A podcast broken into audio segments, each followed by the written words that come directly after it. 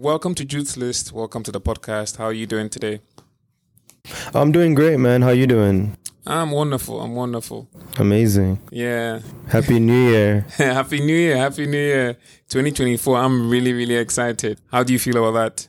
I'm moderately excited. moderately? Why?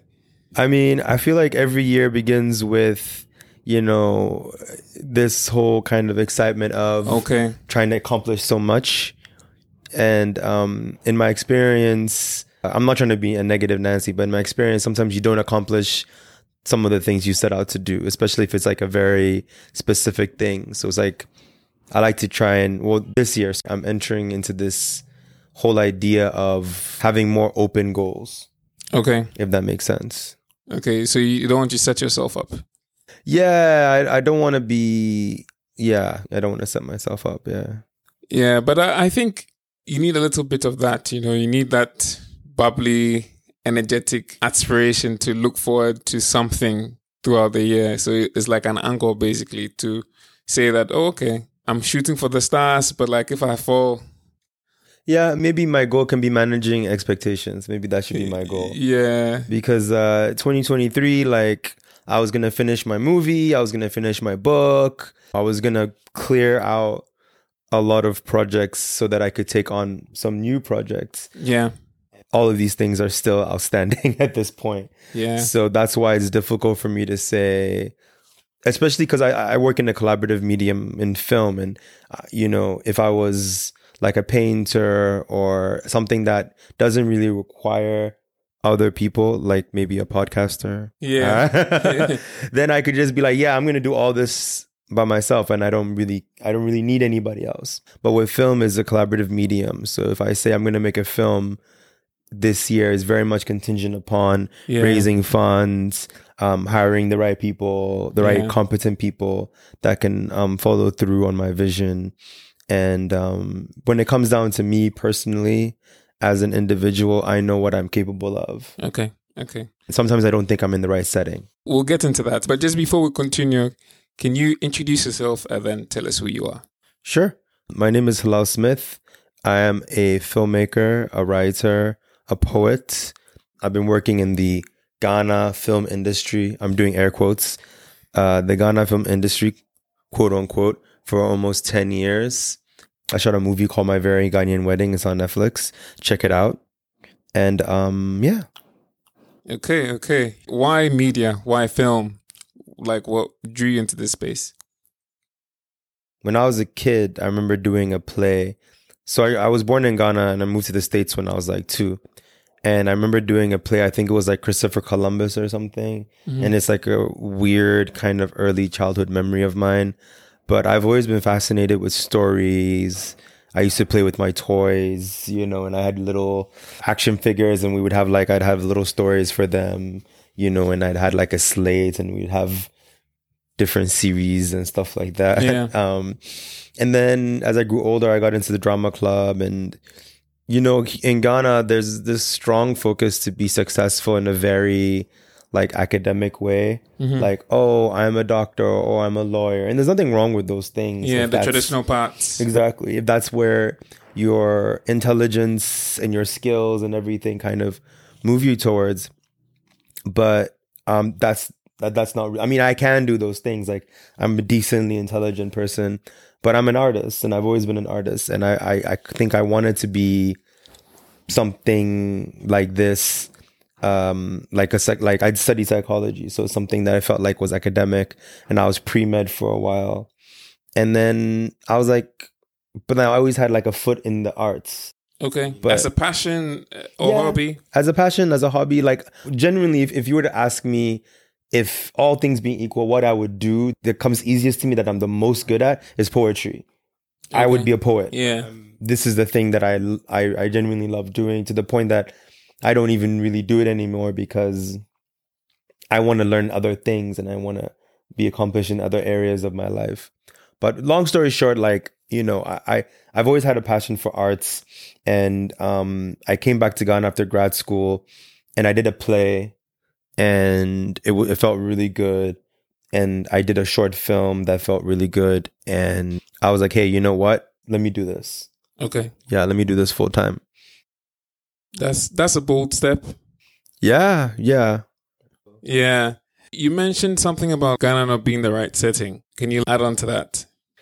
Oh man, where do I even start? I think the best way to describe it is I do not feel that uh, Accra and to a more a larger extent Ghana is conducive for the artistic uh, for artistic growth. That's what I feel Okay. um, based on my experiences here. Okay. Is it too small? W- Like, what is the problem? Damn. I don't know if we can swear on this podcast, but um man, this thing is fucked up. Um I think that like the corruption that permeates every sector of this country permeates the creative sector, the creative arts.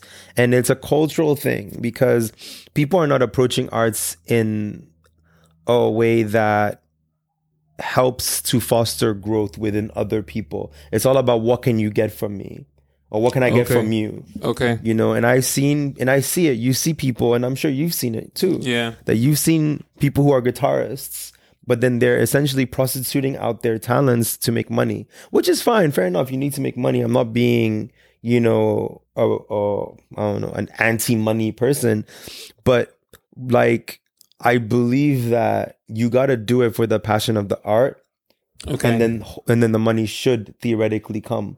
But Ghana, and that that brings me to the fact that Ghana is also too small hmm right? If you were living in the US, right? You have folk singers, you have rappers, you have rock people, you have blues, you have jazz and and if you're smart and you find the right people, you can have a decent life.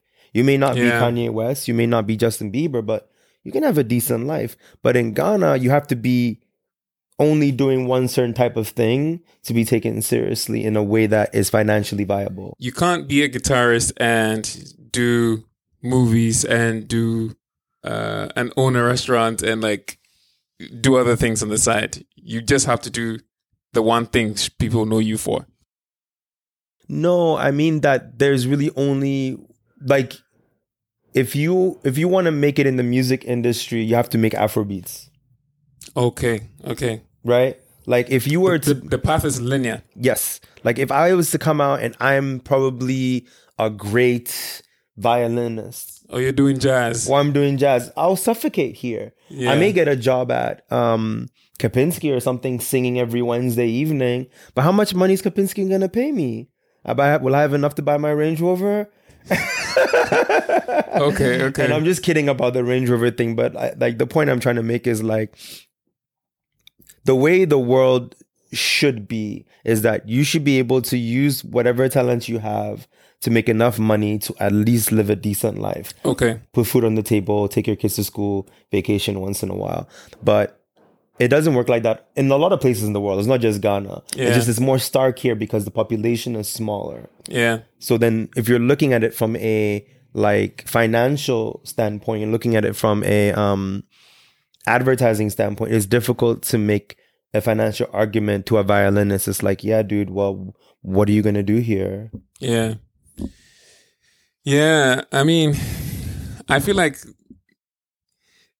that's just a, a symptom of several layers of the problem, right? Mhm. Because even if- even if you look at like how we view creativity or how we view the creative industry, there's not a lot of representation. There's not a lot of icons. There's not a lot of people to look up to. You saying, for instance, that you want to be a guitarist or you want to be a drummer. Also, like in two generations, who's seen that happen? Who's made it big as a drummer from Ghana? Yeah. You understand? And and beyond that, the need for survival is so strong that everyone is like, oh, what can you do for me? Mhm. And it's not the other way around because like the whole purpose of art is that is is in service to others. Hundred percent. If you're not approaching it from that basic premise, and then you're obviously like the, you, you can also make money from your art, but that shouldn't be the purpose. That shouldn't be the goal. That shouldn't be what wakes you up from bed. Yeah. I mean you should make money from your art. As I said, like Yeah. You know what I mean? Like we all deserve to live. You know, again, and I think this may be another issue is that everybody wants to be the chosen one. You know what I mean? Like if you if you've ever if you ever remember back in the day when we used to do we used to play football in the park, right? Everybody wanted to be the striker. No one wanted to be the goalkeeper. Yeah. And I think that's what Ghana is like. Everyone wants to be the one and no one wants to sit back and take take real stock of their life and be like, "You know what? Maybe maybe that's not where where I'm that's maybe that's not my path." Okay. You know, like some people need to be the goalie, some people need to be the managers, whatever, you know. A society isn't built on everybody doing one thing. But like you said, there's only really few like avenues for success here, Yeah. You know, where people are like, this is the thing that they did, this is how they became successful. People see that and they're like, okay, I'm gonna do the same thing. That's why we have so many chicken and rice spots that do the same Or Indomie. or Indomie, exactly, right? Yeah. It's like, okay, this person did it, monkey see, monkey do. This person did this thing, they are successful. Let me do the same thing and I will be successful. Yeah. So hello, my thinking is how can we be different? How can we encourage collaboration in such a way that we're doing it at scale? Because here's my thinking that we don't have to look too far for examples. If we look at Nigeria, we say, okay, we want to take this music thing and we want to make it global, right? From Ghana. Yes. We want to make it global. Now is we don't just want Afro beats. We want the global stage. How do we make that an agenda for everyone to buy into that vision? Mm. And it's not a, it's not a question to you specifically, but it's it's it's my thinking. Like, why can't we make the vision so clear everyone gets a buy-in? It's it's like the globalization of your culture, essentially, right? Like Yeah, the Italians, I mean, like, look, it's not something that hasn't been done. The Italians have done it. Pizza, pasta, right? Like yeah, Super Mario. you know what I mean? Yeah. The Japanese have done it. Like all of these countries, and it's not just Japan or China or India or Yeah. the UK. All of these countries have a brand okay. and a So- so- brand, a brand that is um, lucrative in a Yeah. sense that makes them money, that makes them identifiable. So when you talk about pasta, you know, okay, this is pasta, it's Italian, right? Yeah. This is pizza, it's Italian, right? Whether it's Italian American or Italian, you see where it's coming from. yeah, We don't have that kind of branding here in Ghana. And what our branding is going now is heading towards like if you ask people outside about Ghana, it's all about partying and all that kind of stuff. So that's where our branding is going now. So in order to pull that back, it's gonna take a collective effort of like a group of people. And some of these things they don't like a cultural revolution is not something that is incited by one person. It's like an energy. okay, okay. You know what I mean? It's like you start doing your own thing. You start making a a type of music that's like, it's not Afrobeats, it's your own thing. And it's like, damn, this is like, this fucking slaps. And someone Yeah. listens to you and it's like, oh shit, that sounds dope. And they start doing something like how you're doing. And it's not about money, it's not about becoming famous, Yeah. it's about the quality of the music, what you're saying, the message. And then, then it becomes a snowball, right? That's what happened in the 70s, right? yeah, in in America with music and with the counterculture movement. It was this thing where it was like, this is how things have been going for a long time. Let's do something different, and then everybody got along with it. And it wasn't about the well, it was about the the money, right? But it was more about the music, and it was more about the art. And then it became a movement. It became a cultural movement yeah, um i think that a lot of these people are so focused on money that they would never they wouldn't even see something special if it like ran them over in the street you know what i mean like That's such a sad way to put it. that's just what i believe i wish i didn't believe that but based on my experiences that's what i believe Yeah. That makes me sad, you know, but I would also be the optimistic to say that that is changing, but it's happening too slowly. yeah it's happening too slowly for me Yeah, yeah. dude i'm grown man like i got shit to do like yeah, yeah. you know Yeah, it's it's happening too slowly. So, like you said, if individuals come together to say, okay, this thing that we've been talking about, now we want to see this change now, not five years from now, not ten years from now. We want to see it like three months from now. That sets like a clear direction of where things need to go to. Like you said, we need to bring it back to what are we exporting outside of Ghana? Mm-hmm. The export is more like on tourism, like coming to Ghana for like, like you said, the partying, the food, the, the thrills, but that's short lived. Beyond that, like you do that for two weeks, and what else does Ghana have to offer? I see the potential, and it, it, it saddens me because like there's so much when when the dust settles. There's so much that we have in terms of opportunities because everything else is just dormant, just waiting for someone to just kick it alive. You know, so apart from like the art scene, which is like really transformed over the last five years, I feel like the other sectors are just like, ah, yeah, we don't have money, we don't have infrastructure, so yeah, it's not happening. Yeah. But I understand that, like you said, it needs a little more push from like individuals saying that no, no, at, no matter the cost, we're making this happen. Yeah, I think, um, and this is where it comes the, the thing that I said in the beginning about how Accra is not conducive for creative growth. All of this, if we were in a place that is conducive to creative growth, all of these things would be easier. I don't say that all these things would be easy, but they would be easier. Okay. You know what I mean? Like, we live in a place where people will stifle you, right? And it's an energy. You tell someone, I told you I was going to be here at four o'clock. What time did I get here? Yeah, you go here before four o'clock. I got here before four o'clock. When people step up, other people step up. yeah. You know, and that's the energy. But we get into this thing, and I'm I'm there too. It's like, you know what? No one's gonna be on time. Why should I be on time? I've started doing that thing where someone is like, I should come to do something. Um, Mauli's event, he was like, it was gonna start at three thirty, and I was like, okay, so or I said I'll come around around four, around Yeah. five. Still hadn't started. Yeah. but you know, when people when people step up, right? The smart Yeah. people step up. Yeah. Because the thing is, we we're talking about time. Our two most valuable resources as human beings is time and attention. These are the two things that we cannot get back. And when we play around with these two things, when I know you as someone who plays around with these two things, I can't take you seriously as a human being because at any point in time, I can die. And that's scary to me because I have so much I want to give in terms of my art.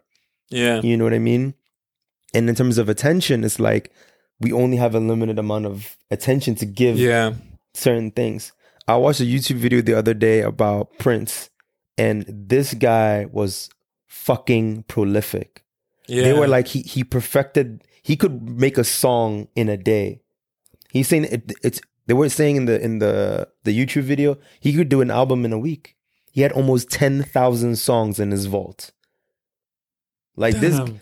Dude. This this is like this is laser focus. This is a man who identified what his mission was, Yeah. and everything in his life was catered towards this. Yeah. Like this guy was deleting songs that are probably better than all the songs that are out now. Delete like songs that didn't make albums because like for whatever reason, but like these are classic songs. Like he knew how to write a hit and record a hit and finish it and mix it and master it and it was there and it was any point in time that it was ready. You know what I mean? Like like these people are are serious, mm-hmm. right? But then he had people around him the sound engineers were like, Prince is not fucking around. I gotta step my game up too, right? The his band, his dancers, everybody around him understood that Prince needs like Prince is he's on his mission, he's doing his, his thing. But in Ghana, bro, it's hard, man. Like it's really hard. Like my last film almost broke me because of like the people that are saying that they're gonna do one thing and they don't do it. Give me an example of that.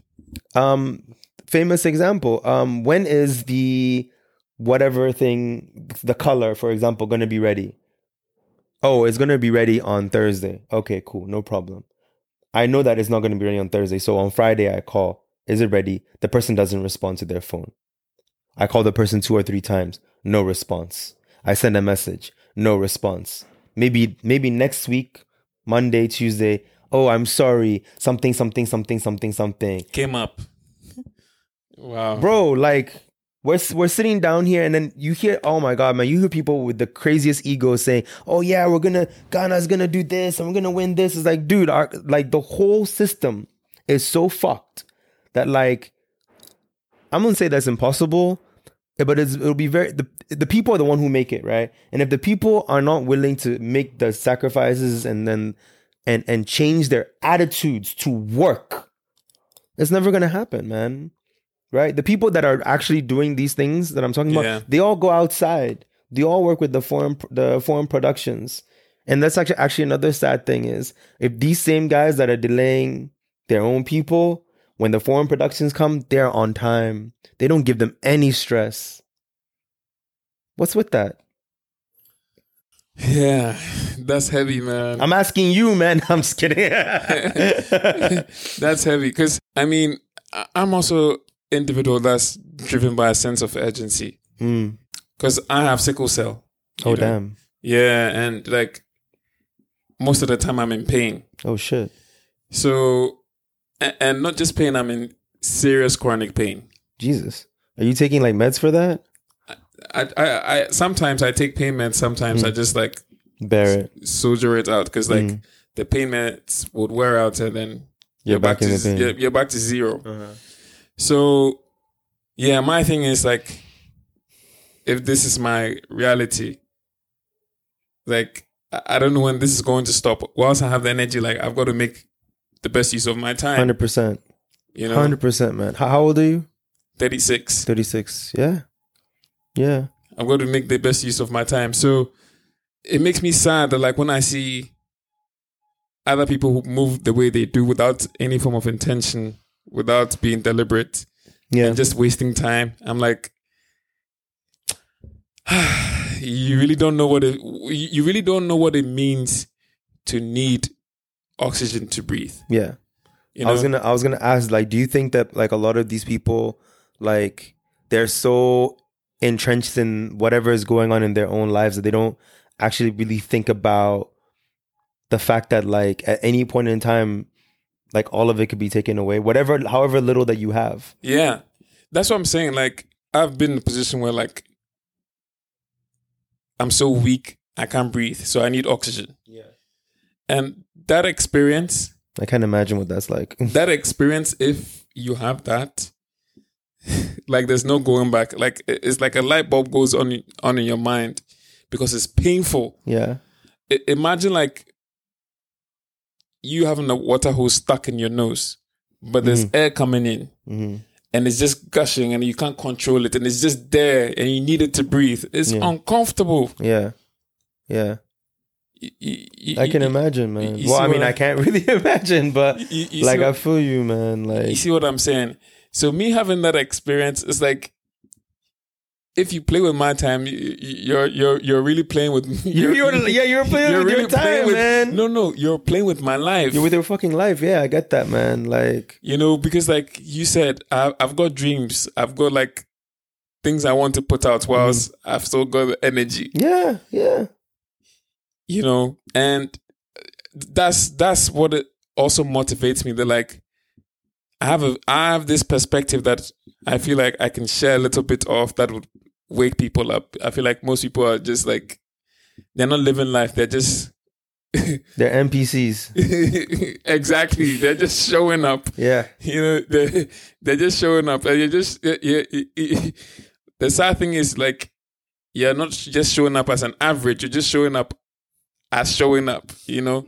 I am here. My presence is a presence. Yes. I woke up, and that's enough. And that's enough. But that's that's so basic, and that's such a disservice to not only yourself and and and, and to the world and to God.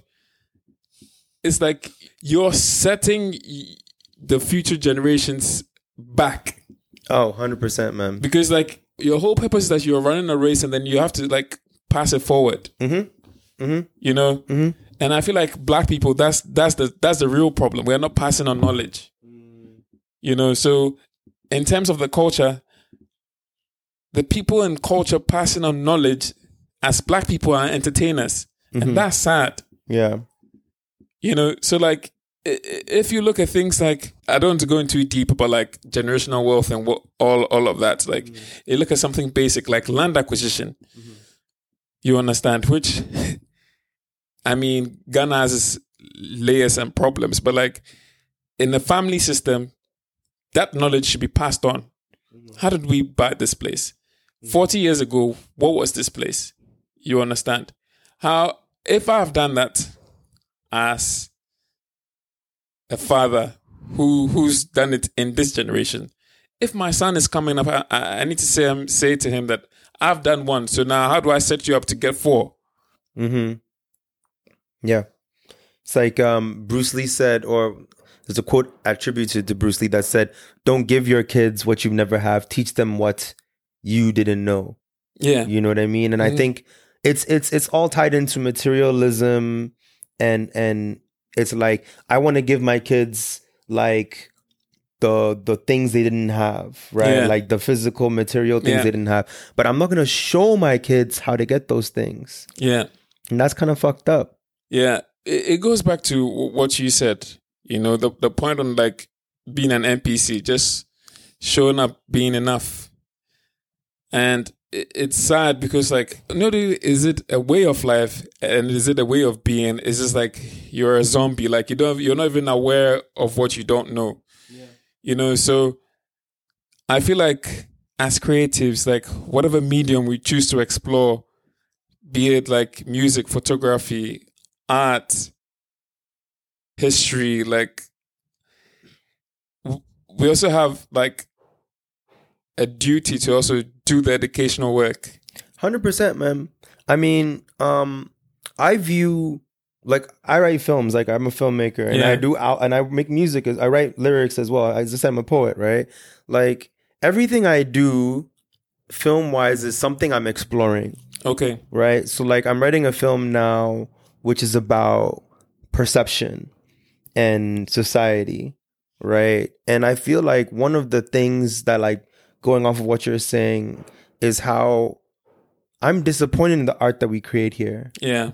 Not that it's not nice in its own way, man. Like there's some songs I hear them, I'm like, yo, this Yeah. song is really it's cool, it's bumping, it's right there. It's, it's entertainment. There's nothing wrong with entertainment, right? But like you said, art is not just about entertainment. Art is about exploring society in a way that allows us to learn from our mistakes. Because you see something that we don't see. You're telling us about like how valuable life is and how valuable time is. And this is not a it's not a joke. Yeah. It really isn't a joke. I mean, we have a finite amount of time here to do whatever it is that we've come to do. And Yeah. when you don't do that, you have failed Yeah. you know not in a you know pun in, in like a judgmental way i'm not trying to be i don't know like a judge a judge or whatever like you failed you have something to do here on this planet and you're not doing that you're being distracted by all these things but but the point i was trying to make is that like the artists here are not they're not artists Yeah. they're not artists Yeah. they're good craftsmen. I spoke to this artist in Aburi, um, Kofi.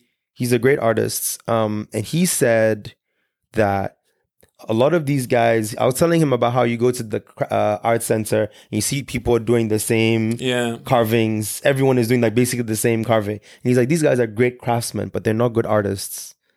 And I thought that was really beautiful because there are a lot of people that, and the content is the new bit. I hate that word. I fucking hate that word, content. But then that's what some of these things are. They're just, they're content. They're literal things that are being shined at your eyeballs or shined at your earballs. And it's like, listen, here, be Yeah. distracted. That's it. Move on with your life. You know what I mean? Quick dopamine hit. yes, get that little dopamine hit and then move on, you know? But like, we don't know what the fuck is going on in this country. Like, Yeah. and there are people on the street that should be talking about what's really going on, but they don't do it. The filmmakers should be talking about what's really going on, but they don't do it. You know what I mean? You watch the films that we produce from here and they're crap, man.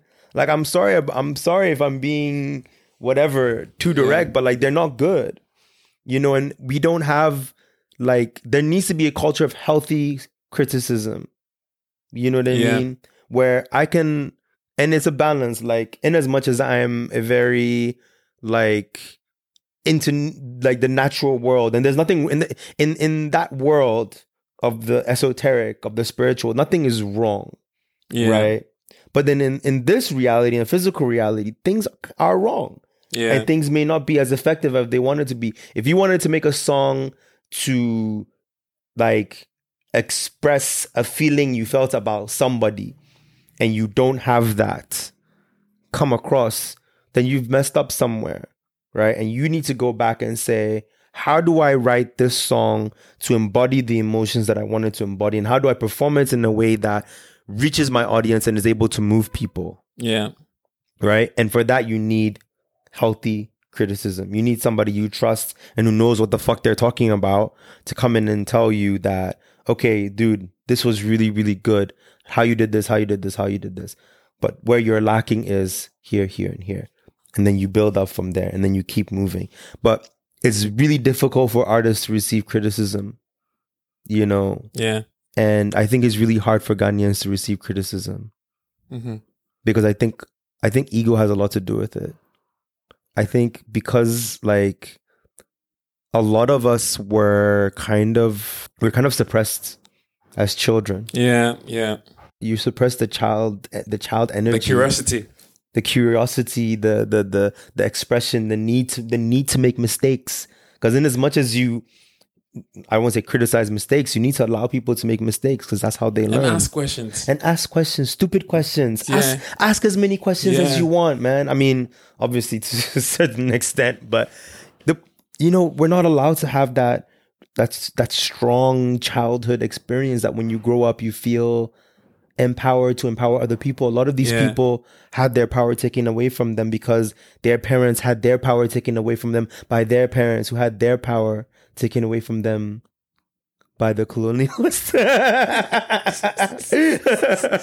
We're going there. Yeah. Yeah. I mean, maybe it all goes back to colonialism. I mean, I don't know. We're not going to get into that. Um, but definitely the suppression of the child energy is is I think a huge reason why a lot of people have overinflated the, The ego. ego. hmm yeah. Because It's a like, coping mechanism. yeah, you're not you're not curious, you know, and like I know everything already. yes, I'm already good. I don't need to change. I don't need to grow. But it even goes back into like how we're taught to learn because the thinking is, oh, there's a textbook. Mm. This was written for the curriculum. Learn it and then you understand. Mm-hmm. But who said so? You understand and you understand what? Yeah. To, to what degree? and and for what purpose? Yes. you know, so it's like there are several layers that were removed. So like you don't learn how to think, you learn what to think. Yeah. You know, Yeah. that even translated into how people behave. Because of my experience, again with pain, the thing about pain is like it makes you sharp because that's all you know, hmm especially if it's chronic. Yeah. It makes you sharp because it's in the back of your mind that this thing can happen to me. And based on the degree of, of the pain, hmm you know, so it makes you sharp. Like you understand so much being present. You understand what it means to be in the now. Yeah. You understand? Yeah. Like I've had times where I've, I go to bed, say at whatever time, eight o'clock, nine o'clock, or whatever, and I've had deep sleep. I wake up and it's only five minutes. Oh my god. Yeah. And this is this is with this is with like sleep aid, pain med, everything. It wears out in five minutes. Do you understand? Yeah. Like having your time warped in that sense, it, it gives you a different sense of urgency. Like Hundred percent. you can't be normal again. No, no. You, you, you, And, see what and I'm it's- saying? I feel like it's really amazing that you've embraced that. Yeah, that's know. what I'm saying. Like, I- I've I've walked away with this awareness. I mean, I really thank God for my experience. I've walked away with this experience that my experience is not just for me.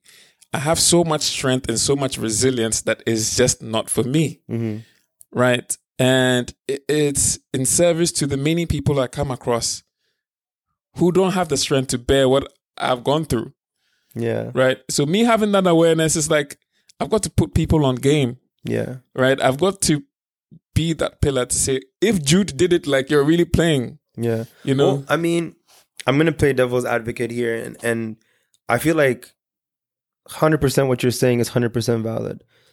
What I will say is this maybe someone's on a different journey. I mean, we make fun of certain people because of like how they react to things that we think is like, dude, what the fuck?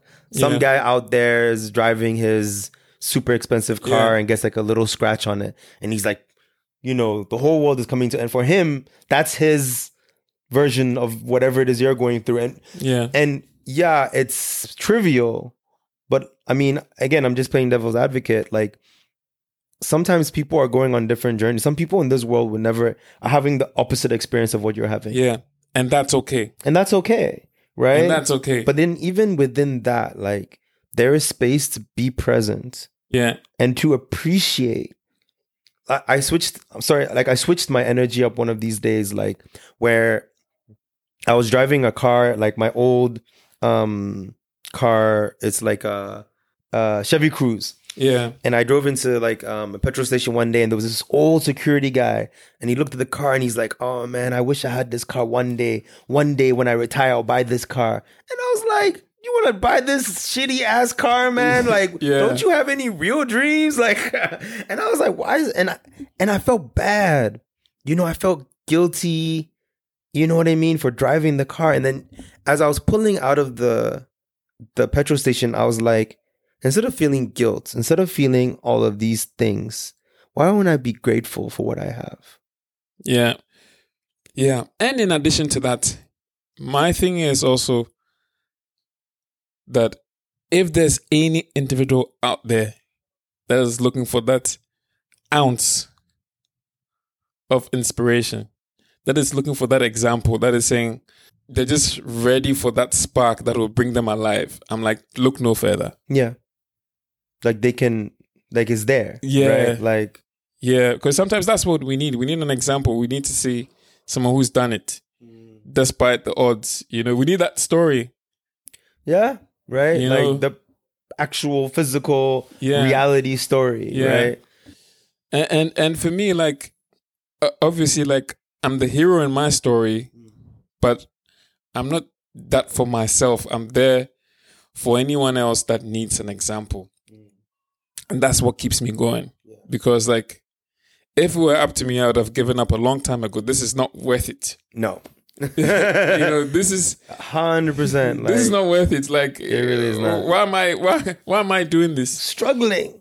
For what? You know, but I feel like tying it all into our conversation. I feel like Ghana is just that sleeping child that like needs an adult to say, "Hey, wake up." Get your shit together. Yeah, I don't even think it's a child. I think it's like an adult that's acting like a child. You know what I mean? Yeah. I maybe a teenager. Let's let's find a let's find a compromise. Maybe a teenager, right? Cause like, yo, some of these people, honestly, you got to get your shit together. If you say a teenager, a teenager had like has been given instruction, can choose not to or not to or not to behave. Hmm. I say a child because like there's like there's no instruction. Like, everyone's just like wild wild west. Let me do what I can for Yeah. myself.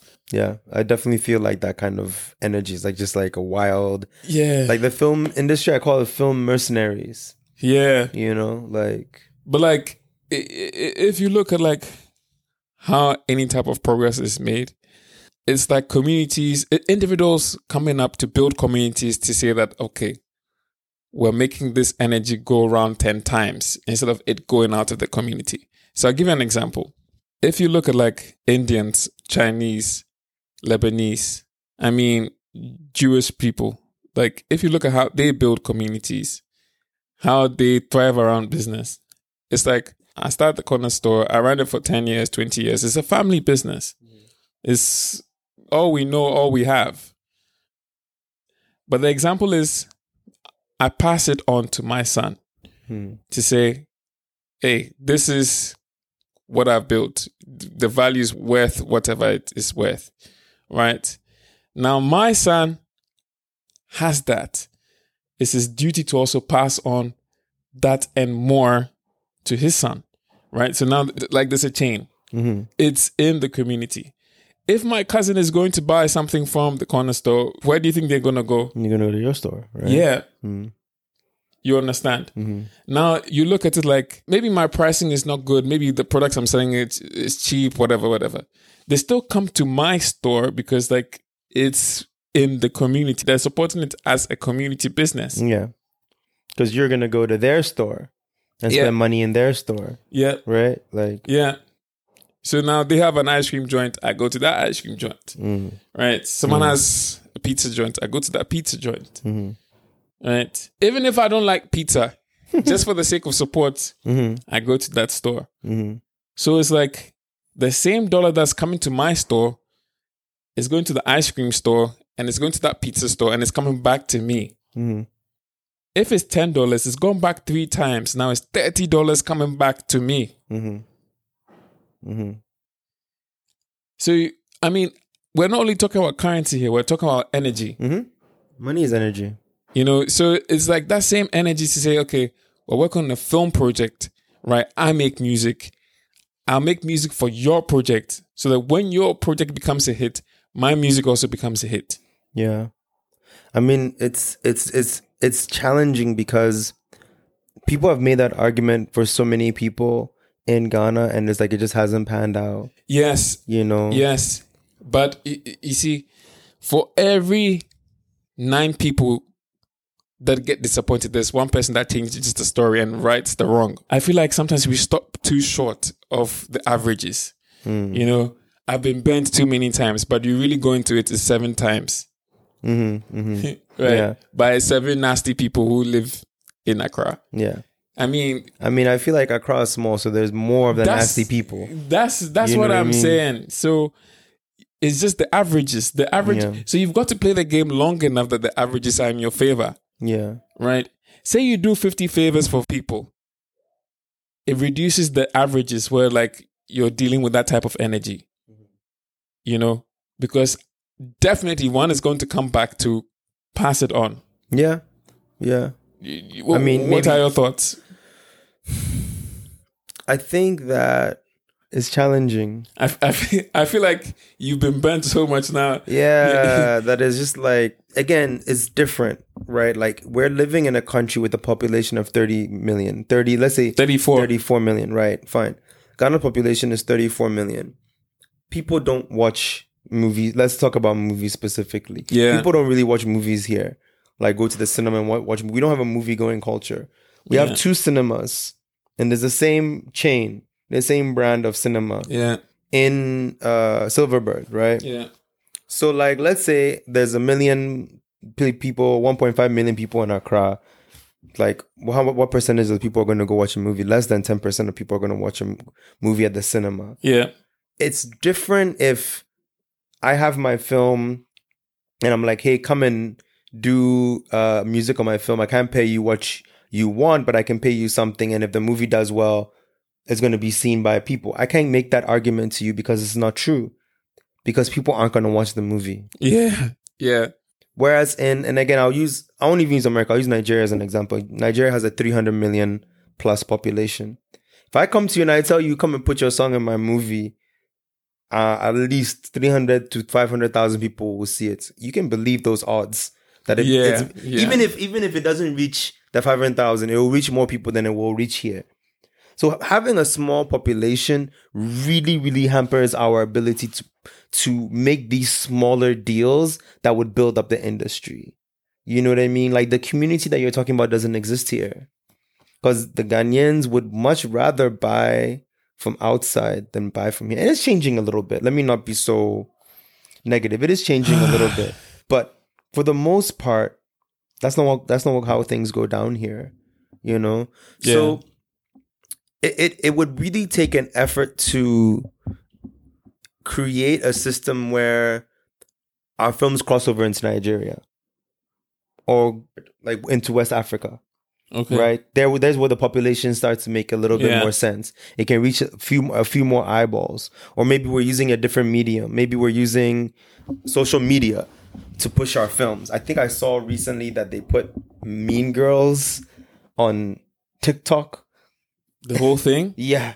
and Broke they put down it, they, into they broke it down into. I think so. I don't remember. That's mad. I think it was. I don't know if it was Mean Girls another movie. They broke it down and they put it on TikTok or some stupid shit like that. You know, um, I don't know what it is. There is something there that that could work, but it's difficult. I don't. I, it's hard to make those promises to people. You know, because as- Yeah. me as a person, I would want to be able to tell you that. Oh man, like even dude, my my my film, my first film's on Netflix none of the people that none of the people that were involved in the movie give give a fuck the film is on Netflix. You know what I mean? Most of them don't really know, but like I mean, people don't they don't care. They don't invest. Wow. People don't invest in the projects that they're in. It's just a paycheck. And it makes it difficult because I'm again, film is a collaborative medium, right? I'm gonna I'm the director of the film. I'm the writer of the film. I know what I want. yeah. But I'm not a sound guy. So I'm Yeah. gonna hire somebody who knows the fucking shit about sound and come in and read my script and give it the same love that they, that I would give it, so that when he's doing the sound, he's like, "No, do it this way," and I'll listen because I don't know shit about sound. Oh, that's a lie. I know things about sound, but like that's there. I hired you because you know what you're doing. Do you think Steven Spielberg does everything in his movie? No, especially now at his age. No way. He's got people that know what the fuck they're doing. And when he hires them, he knows that they're gonna bring Yeah, A game. they're gonna bring their A game. And the film, yeah, at the end of the day, Steven Spielberg is gonna get credit for it. Cool. But as I said, nobody not everybody needs to be the the star. You know what I mean? Yeah. We don't all have to be the star of the show. And it's okay. You know, it's okay to not everybody can handle that pressure. Right? Because Steven Spielberg's name is at the end of the credits and he's getting all the credit. But if this film fucks up, they're gonna point their fingers at Steven. The sound guy and the art director and the Yeah. gaffer, they don't they're protected. They got their check. They're good. You know what I mean? It's a lot of things about teaching people about media here Dedication, yeah. yeah, and on on the the the the macro scale, finding a way to create other avenues for our projects. But then that goes into a whole other spiel about making them accessible to people from other countries. Let's talk about your experience putting your first movie together. What did that look like? Give me like the insider's look to you achieving that. And how it got on Netflix. Okay. Um so this started initially I was supposed to do a horror movie. This story actually goes very far back, but I'll try and condense it. Basically, I was supposed to do a horror movie with my then business partner. I watched this movie years ago called Johnny Belinda. It's an old Hollywood black and white movie. Deaf and mute girl who was raped and gets pregnant by like the most famous popular guy in the village, but then she can't tell anybody about it because you know she can't communicate. Yeah. and i thought this is an amazing story that would be relevant for today in ghana. So i wanted to do this whole thing and make it a horror movie and all this stuff. Anyway got advice from a friend of mine. He's like if you want to you should need to decide what you want to do and do it. If you're going to make a movie make a movie. If you're going to do a tv show do a tv show. If you're going to sit at home and do nothing do that. But make a decision Right now. you know. So I always had this idea of doing a film about a dutiful son because I feel like a lot of people feel like they like bound by the duty to do things that like culturally or or whatever. And this idea of making a wedding movie because everybody likes weddings and doing a romantic comedy because it's palatable right? So that's where um the idea came from. And I was really gr- I'm I'm very grateful that I have friends and family that were interested in the story and believed in the vision and they were able to fund it. So the funding wasn't as challenging, right? Like I was able to raise funds. B- When we were initially going to do the first film, we had done like a casting call and we had been hiring a few crews. So I was able to Yeah. get some of these people um, from those projects to help me kind of build a team. And we had a casting call, and one of the guys who we talked to, he knew a producer. Now, this guy actually was an actor. He wasn't a producer, but he was in industry and he knew people. He knew Maame, Maame Dokono, Grace Omaboe. Um, so we were able to get her involved, and then he also knew Adjetey, so we were able to get Adjetey involved, Adjetey Anang.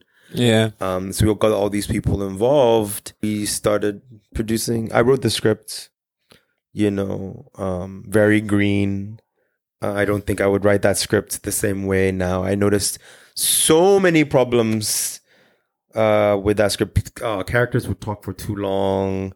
The pacing was not that great. You know what I mean? Yeah. Like, and I still have a problem with pacing, but I'll work on it. I'll build on it, and eventually it'll be, it'll be much better. Airtight, yeah. Yeah. What were the challenges like? What did it take to like come together? How long did it take?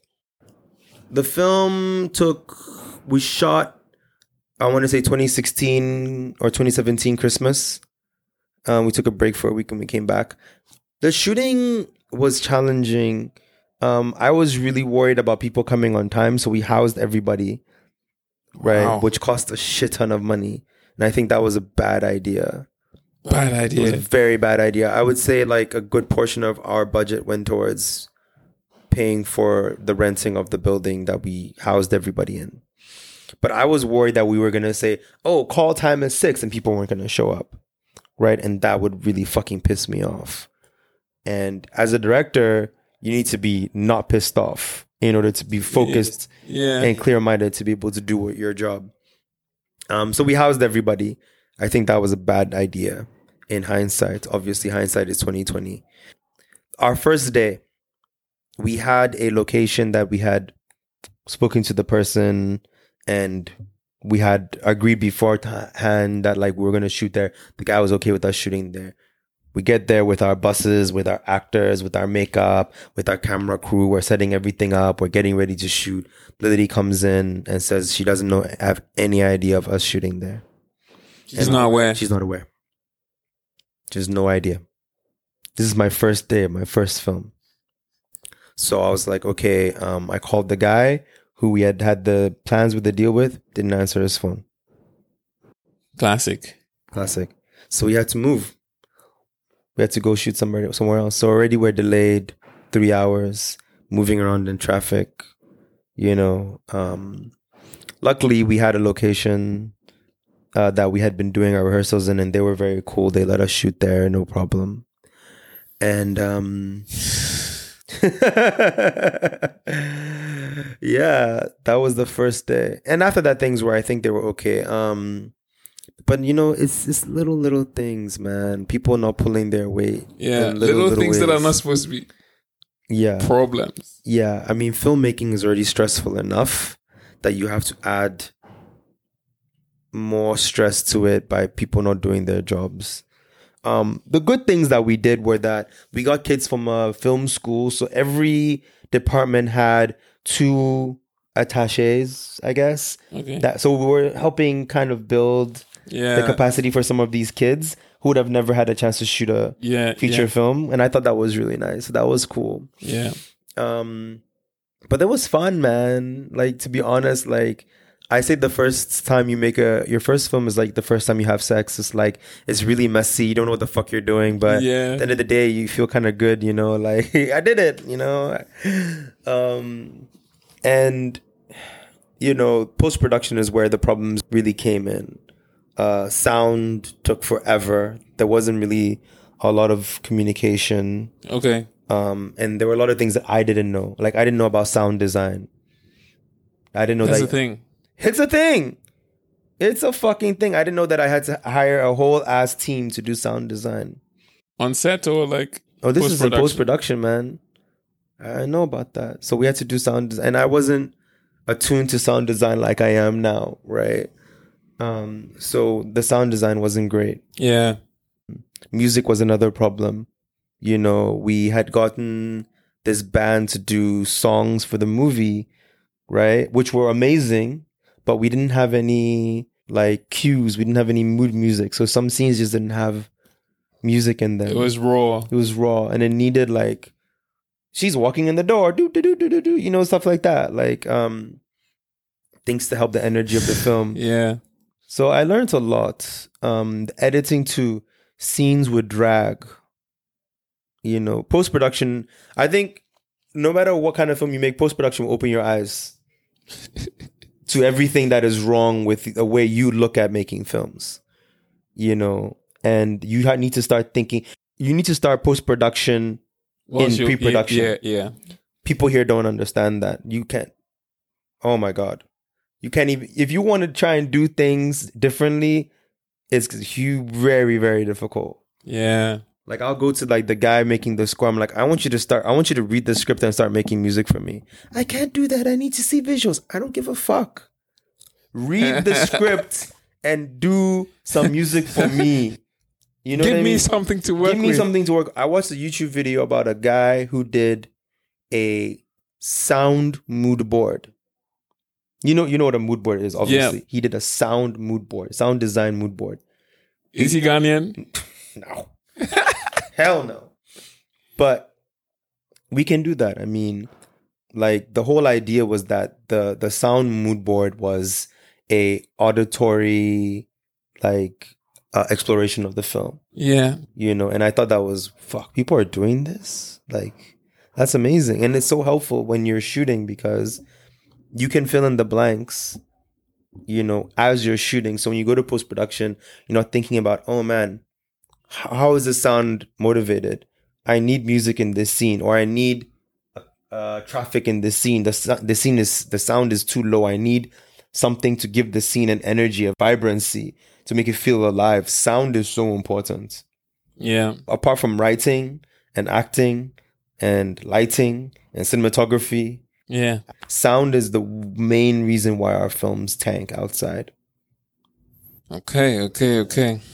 Yeah, post production, it took a while. The coloring, the little visual effects that we needed to do here and there. I'm trying to think if there's anything else that went down. Um, Yeah. And how did you get it on Netflix? well, so my film, so my film came out actually as Silverbird, and it didn't make any money. Like it made, I don't remember how much money it made, but it wasn't anything, nothing to write home about, and that was really depressing. And I was actually depressed for a whole year. Like, Can you was- can you like go over that again? my film didn't make any money, and I was depressed for one whole year. It didn't make any money. Like no ticket sales. Like No, nobody. I mean, okay, so the way it works here in Ghana is the Silverbird made us pay to use their cinema for the opening night. So we had to pay them. okay. To screen your movie, basically. Yes. So that's the first thing that the money's going down the drain. The first day that we have to pay them, we have to give away tickets because we can't have the actors pay for tickets. So we have to give away a ton of free tickets, right? So that's already another huge percentage of our, our money that we're supposed to get in gone.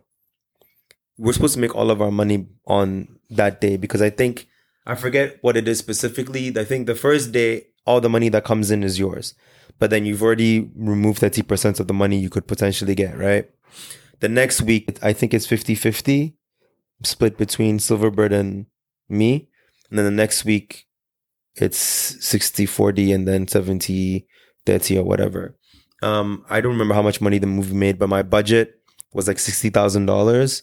And I don't remember how much money the movie made. I think it made like 10,000 cedis, maybe less. Wow. Yeah. And um I was really depressed, man. I I felt I felt like I let the people that gave me their money down. Because I was really and I took the calls and I told them what was going on. Cuz I didn't want that on my heart. You know, I don't want that on my conscience. I told I updated them every day about what was going down, how things were going, you know. And for the longest time I didn't know what to do with the film and and my producer, the guy who I was Yeah. supposed to be doing the film with, he wasn't pulling his weight at all. Wow. I called him one day and he's like, he's on the set of another movie. And when he's done with that, he'll give me, he'll give me a get call. back to you. And I told him that, you know what, don't call me, you're fired. I don't need you anymore. so how did you build yourself up from there? Well, thankfully, another filmmaker, the guy who did Keteke, director of Keteke, he got me in touch with Gravel Road, which is a intermediary ar- arbitrator in South Africa, and they took the movie on, and that's how the movie got onto Egypt Airways and uh, all these other airlines, and they made a little bit of money from there. So that was cool. This is a year after it come out Okay. um and i signed like a five year contract with these guys So I started to look up a little bit. In terms of my personal, how I got myself up, I don't know, man. I was circling the drain. you know, I was not in a good place at all. I was really bad. 2018, mm, Okay. because I remember there was a World Cup, the one where France beat Croatia. The thing is, I've been depressed before in my younger years, and I fought it. And I realized something about depression and about life is like when you are going through the thing, it's just something that's passing through you. It's not you, and Yeah. it's not happening to you really in a way. It's just something that you're experiencing. And when you can detach yourself from that, you can experience it and know that, like, That's not who I am. that's not who I am. And that, like, this thing really sucks, Yep. but it's not me. And I was depressed, but I was still in good spirits. You know what I mean? Like, yeah. Yeah. like and i was like this is just how i feel now and this isn't permanent and like i can still be happy and i can still have a good time and i can allow this thing to flow you know and that's how i've dealt with i've had like a major depression and i got over that and i've had like episodes since then minor episodes here and there and how i get through it is just that positive mindset Yeah. you know, which is difficult to to build. But if you're able to build that foundation, it's it's a weird thing because it's like it's like sitting back within yourself and observing how you feel and knowing that and believing in yourself and believing that everything is going to be okay. Oh, there's a there's a famous poem. I forgot who it's by, but it, it describes what you're saying very well. It says that like you are a player of the game, mm-hmm. but you're able to detach from yourself. That you observe yourself playing the game without attaching any emotion. Yeah. Yeah, I think sometimes you need that level of detachment where you're aware of what's happening, but you also understand that this is just a passing moment and it's not who I am now. This is just my experience and it, it will pass. Yeah. I mean, it's it, it it taught me a lot about attachment. And like I was attached to this idea that the movie would change my life, you know, and it would come out and I get my life back on track and like, you know, everything was supposed to change and nothing Okay. changed, you know? And I really thought that like people would be hitting me up for for music videos and like, you know, like I thought like my life would change This is it. This is this it. is it, right? Like I put a movie together. It's not a if you've done any creative project, like it's not a small thing or like it's a big deal. Like yeah. putting it together, there are people out there that are more talented than me that have never put a film together. Yeah. you know what I mean? And sometimes I meet some of these people, I'm like, you should be making movies. Like, what the fuck are you doing with your time? Like, but I put together two films. You know, it's not a small feat, especially in this country, you know, where everything is like literally fighting against you to like put things together. But, you know, um, sometimes yeah you just got to give yourself time you know and like it's difficult because we live in this world where you know accomplishment is so important you know and i think I think more of recognition. People, everyone wants recognition. yeah yeah yeah i'm i'm kind of shifting away from that idea and like i want to create for this because i want to create i Yeah. need to tell these stories Yeah. because if not i wouldn't have them circling in my mind Yes. You know what I mean? Like if I wasn't supposed to tell these stories, they wouldn't be there. You know? And if you're an artist or a creative person, even if you're a content creator, oh my god. if those ideas are in your head, if those things are in your your soul and your heart, you need to get them out, Yeah. You know? And I don't think Prince was doing what he was doing for money. Yeah, the money was great. Obviously, he was getting paid money. But like I don't think that's what got him up. Whatever time he got up to do 2000 songs in one day. you know what I mean? Like there's got to be something deeper that pushes you to do what you're doing. Yeah. And for me it's really about making movies that help people realize things about themselves because movies have had such an amazing impact on my life Mhm. you know and i was that like shy kid that didn't have any friends, that felt alone a lot of the times, and music was there for me, and movies were there for me. That was me too. Yeah, man. And like, I owe it to that person out there that's me, Yeah. that's you, that's gonna hear. Maybe nobody likes my movie, maybe nobody likes my music. It's still out there. I'm still gonna get paid. But that person is gonna see it and they're gonna be like, maybe I feel a little less alone. And I think that Yeah. that is so important, It is. you know? And it's great that you have this realization that because of that, you're going to move on no matter what. Oh yeah, yeah. I mean, I love this. I love telling stories. I may shift from film to focus specifically Another on. medium, yeah. Uh, maybe I'll stick to books for now until either I move away from Ghana to a place where I can make films happen more frequently, or um, I don't know. Maybe things change here or something. Um, but yeah, sometimes the way we see our lives isn't exactly what they necessarily need to be. And not that it won't be like that, but it's attachment. Yeah. yeah. I'm going to become a filmmaker. And that blocks you from seeing so many other things that you could be, you know? Mhm. And um, sometimes we need to detach ourselves a little bit from an idea. Because all that we are as human beings, in terms of how we perceive each other, is ideas. Mhm. Like, you don't know me, Helel. You have an idea of what I am or an idea of what I project. You don't know who I really am. I don't know who I really am, whatever that really means. Or maybe, you know what I mean? Like, all of these things are ideas. And when you're attached to an idea of yourself, it it makes it difficult for you to like embrace the reality. Yeah. Yeah. Um, I mean, those are such critical things, especially when it comes to like awareness of who you are and then how you want to show up in the world. J- Just to also close off this properly, I feel like once you've understood what your purpose is in like this game of life, especially as a creative, I feel like you should put yourself in a position where you create out of love just because that's who you are, not because you want to make money. Right. And, and that's a hard position to be in, especially in, in a place like Ghana. Yeah, hundred percent. And it's a hard realization to have, you know, because sometimes, sometimes the thing you, that you love will also disappoint you, you know. True. True.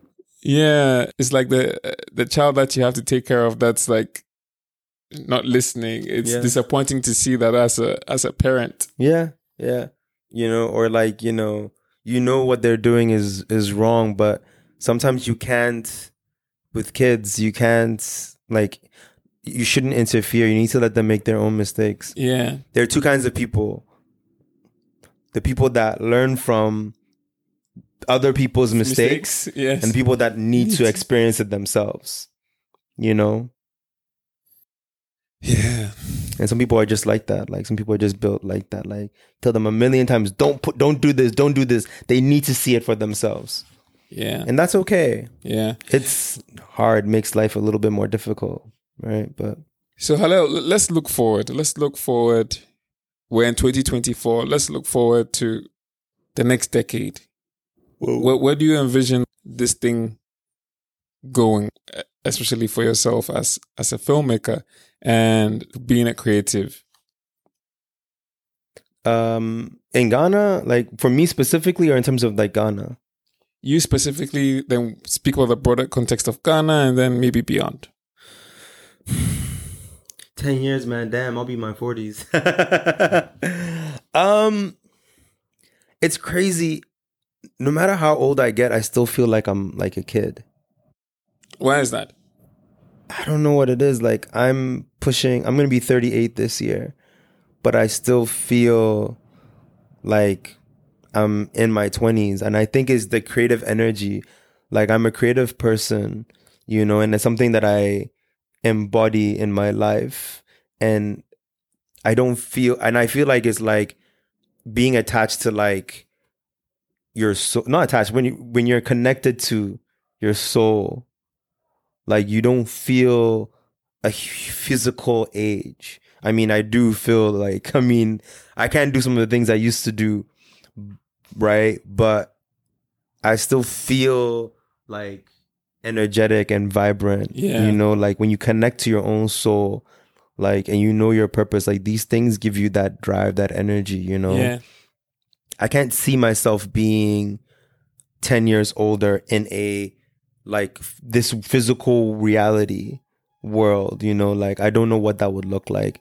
I know I would be creating um I know I'll have a healthier relationship to myself. Hopefully a healthier relationship to my environment. And I will be creating stories I feel that are a little bit more mature. A lot of my protagonists now don't have kids right? Like, or are not, they're connected to the world in a very specific way to the way that I see young people are connected to the world or how I am connected to the world. In the next 10 years, hopefully I'll have some kids or maybe I'll have some kind of uh, situation that allows me to see the world in a different way and create different characters that Okay. are more nuanced in their own ways, right? I believe that I'm getting better at what I do, at telling stories, um, and I I see myself.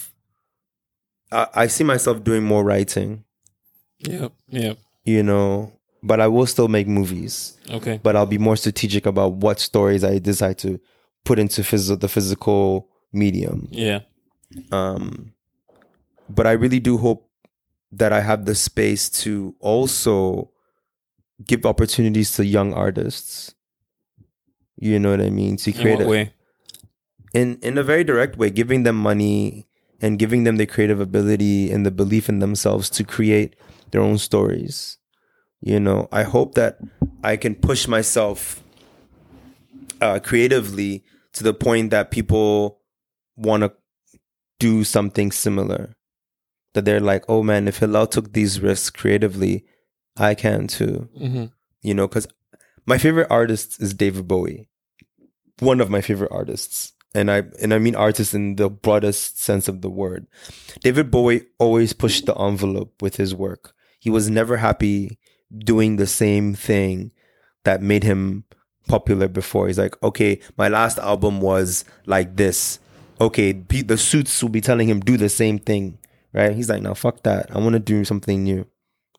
You know and i think being able to be an artist a real artist is about evolution and i never want to be stuck telling this doing something in the same way. I want to grow. I want to understand.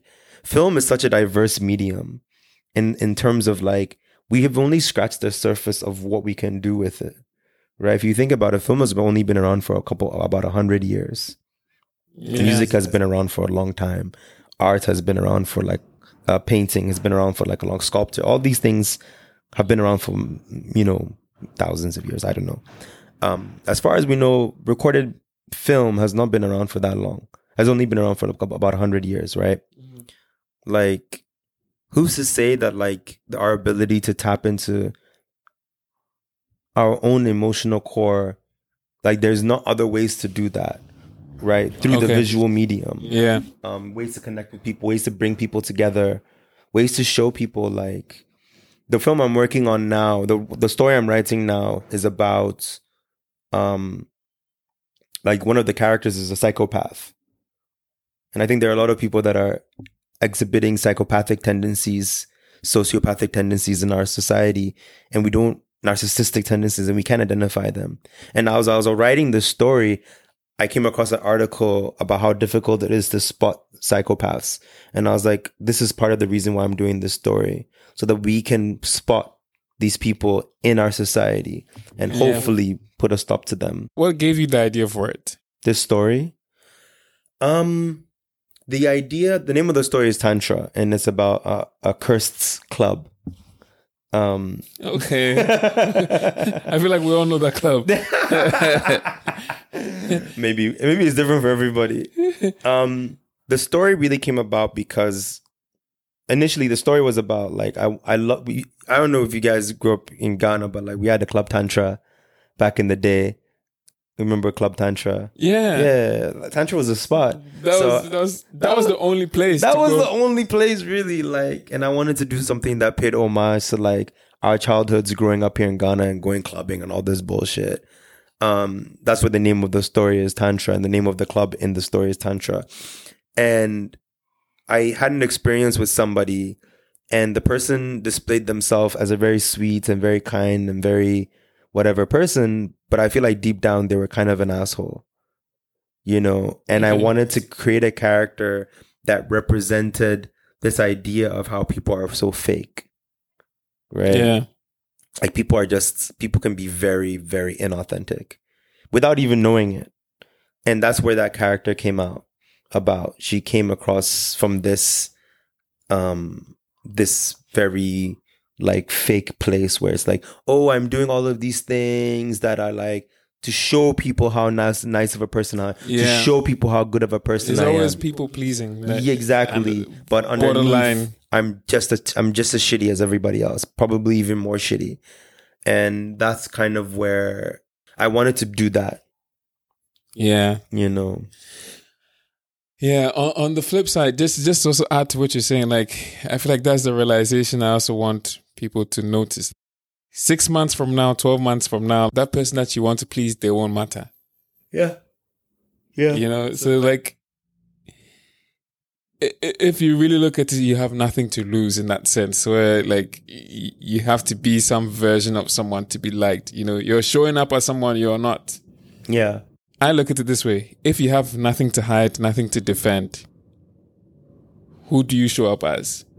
Yeah. Who's that person? Yes. What what are you I was reading this book and it was like like the question of who you are is like you know oh you would say oh I'm a filmmaker that's not who you are that's what you do Yeah. right oh I'm Ghanaian that's not who you are that's where you were born Yeah. right like the who you are question is much deeper than your actions Yes. He's like when you strip like you said when you strip all these things away you take away all your cars all of your money yeah, all of yeah. your friends all of the things you've done all of your memories everything what are you you know and i mean that's much m- more of a deeper Yes. Yes. you know ex but these are questions that we're not asking Yeah. we Yeah. want to keep it light yeah. you know we want the music that can make us shake our, our booty yeah. but I, I will say one thing Omah Lay writes some of the deepest music that like i didn't even realize. Um and i heard this one song the doctor said i bust my liver. I've been smoking i've been drinking smoking cigar. And i never listened to the song properly. When i listened to it i realized he was talking about a toxic relationship and i was like you can still make amazing music that makes people vibe Yeah, yeah. but you're talking about something that's really Yeah. personal, yeah, really important. And someone listens to that song and like rethinks like their own life. Yeah. And and that's my whole thing about being a creative. Being able to translate language and being able to communicate in such a way that you break it down in diverse ways that people can pick different things from just the same thing. Yeah, that's an amazing talent to be able to. do that. Yeah. that's Yeah. an amazing talent. Yeah. And Yeah. like that's what inspires me to keep going. Yeah, To close off, Helel. What's your definition of love? love. Yeah. Love is. I think people would say love is a feeling. Um, maybe it's a little bit of that, but love is an action, right? Every Yeah. day, you know, doing doing doing the thing that you care about or doing for the person that you care about. It's putting them first, making your making sure you're okay, but putting them putting someone else before you hmm right? Like, because you got to be good before you can put someone else before you. Yeah. So I think the first step of love is self love. You can't love somebody else unless you love yourself. I don't think it's possible. What are you giving them? Yeah. Right? I'm giving you my heart, but I don't love myself. So what are you giving them? You're not giving them any. You're, you're giving them your emptiness. You're giving them exactly, right? yeah. Um, the first step of love is to love yourself. You love yourself and you know that you're whole without anybody else. yeah. And loving someone else is allowing somebody into your life in a way that makes your life better and makes their life better. yeah. And you're not doing it. There's, the, the give and take is is balanced in a, Yeah. in a way. Yeah. Maybe It's not im- healthy. it's healthy. Maybe not immediately. Maybe like you know, sometimes you have to carry somebody if Yeah. you're in a relationship, even in a friendship. Yeah, yeah, Or sometimes they have to carry you. You know, um, love is a lot of things, man. It's difficult to make it one thing. It's also removing of the ego. You know, like and and ac- accepting somebody for who they are. You know, yeah. But I but it always comes down to self love. If you can love yourself like that, and I think that you are always in love. Yeah. You know. Helel. Thank you so much for your time. Um, Thank you very much for having me. This has been a great conversation. I really enjoyed it. I hope you did as well. I did as well. Thank you, man. Yeah, pleasure, pleasure, pleasure. Thank you. Yeah. Take it easy.